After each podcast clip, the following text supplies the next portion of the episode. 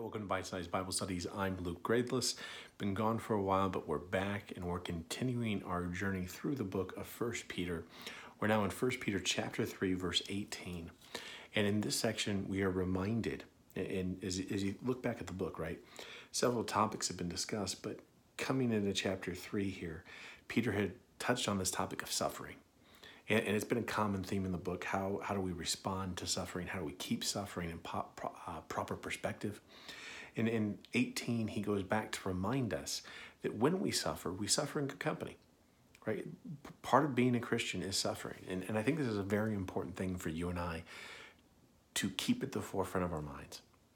Um, especially, I think, for American Christians, where it has been so easy to be a comfortable Christian right? You can be someone who loves Jesus Christ, who worships Jesus Christ, who uh, gives a life to Jesus Christ, and yet, for the most part, our society has allowed us to roam freely, speak freely, worship freely, make good money, live in comfort, live in wealth, enjoy freedoms. And so there has been very little price paid by American Christians because of their faith. And what we're starting to see is that culture shifting a bit. And so things are going to get harder. Things are going to get tougher. There's going to be more pushback on those who are truly disciples of Jesus Christ. And so, in that midst of suffering, Christians can't get weak, and Christians shouldn't be surprised. If you go read the Gospels and just read the Bible, nowhere will you ever walk away with the impression that suffering isn't part of life, and that especially that there won't be suffering for those who are loyal to God, faithful to God, and who serve God. In fact, everywhere you turn, those who serve God well often are persecuted more. The enemy comes after you. And this world that we live in is built on sin. So the more holy you are, the more righteous you are, the more you pursue God, the more at odds you will be with what is around you, and the more at odds you will be with the enemy. And so that means normally more suffering is coming your way, not less. And so my hope and prayer for you is that we read passages like this is that we don't see as things get tough that we shrivel up, that we that we become afraid, that we get terrified, but rather that in the midst of the darkness, our light shines brighter. Right? As the good book tells us, right? The light shines in the darkness, and the darkness has not overcome it tough times, persecution, that's when Christians should stand out and shine the most.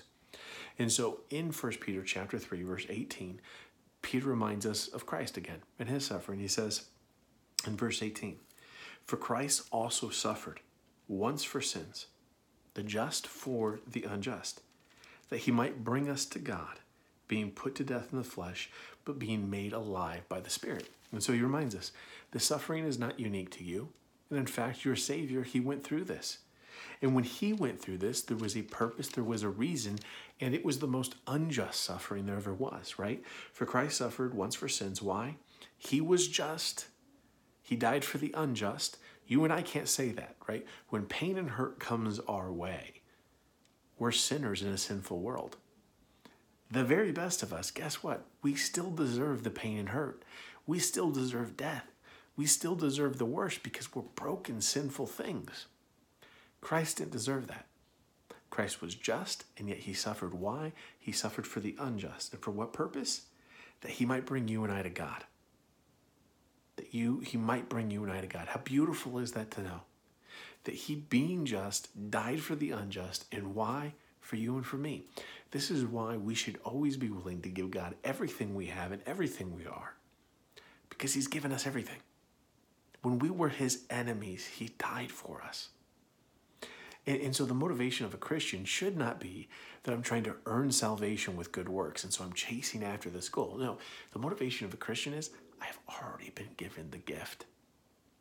I have already been given more than I could have ever dreamed of having.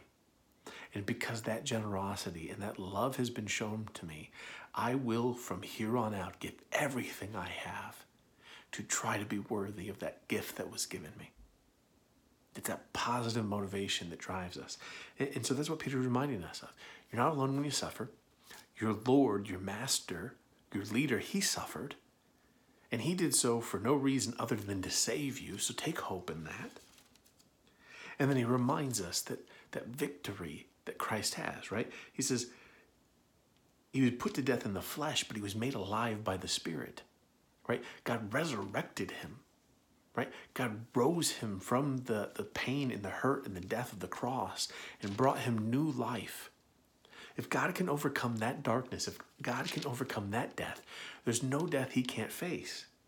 And in fact, in 19, then he talks to the glory that was in that, right? By whom also he went and preached to the spirits in the abyss and in prison, who formerly were disobedient. When once the divine long suffering waited in the days of Noah, well, the ark was being prepared, in which a few, what is it? Eight souls were saved through water. So what's he saying? He's saying in between Jesus' death and resurrection, Jesus goes into the abyss. He goes into Sheol. He goes into this place where the, the imprisoned demons are, the ones that had led to all of the evil times that were occurring in the times of Noah. And he proclaims his victory. Right? He proclaims his victory. My death on that cross was not loss, it was win. What you thought was the darkest day was the brightest. Christ declares that victory. And just as Noah was saved by those flood waters, he reminds us in 21, it's kind of like what you and I go through. There is also an antitype which now saves us baptism. Not the removal of the filth of the flesh, but the answer of a good conscience towards God. What's he saying? He's saying when we look at that flood and we see Noah and his family and, and all the dirt and sin and destruction is washed away, and him and his family are lifted up by God's power and God's love. It's similar to what you and I experienced through the saving grace of Jesus Christ.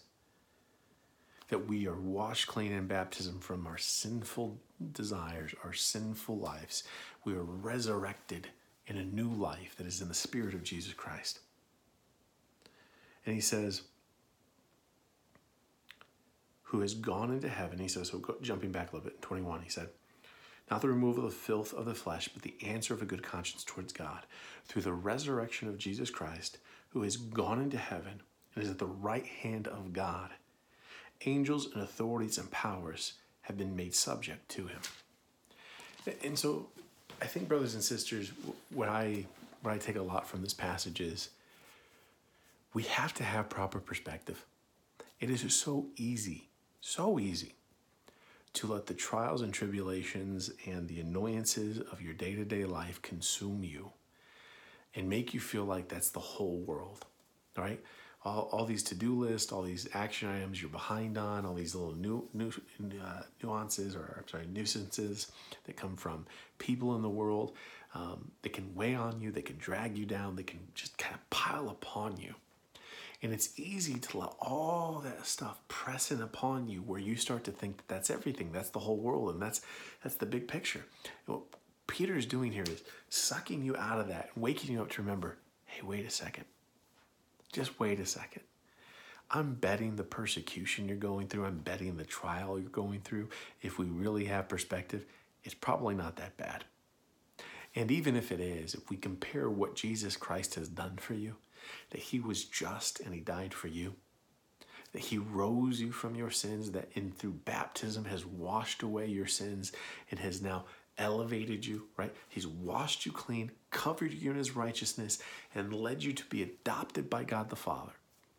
If we remember those things, I'm betting it starts to put all the daily pressures into a different perspective where we start to realize I'm so blessed.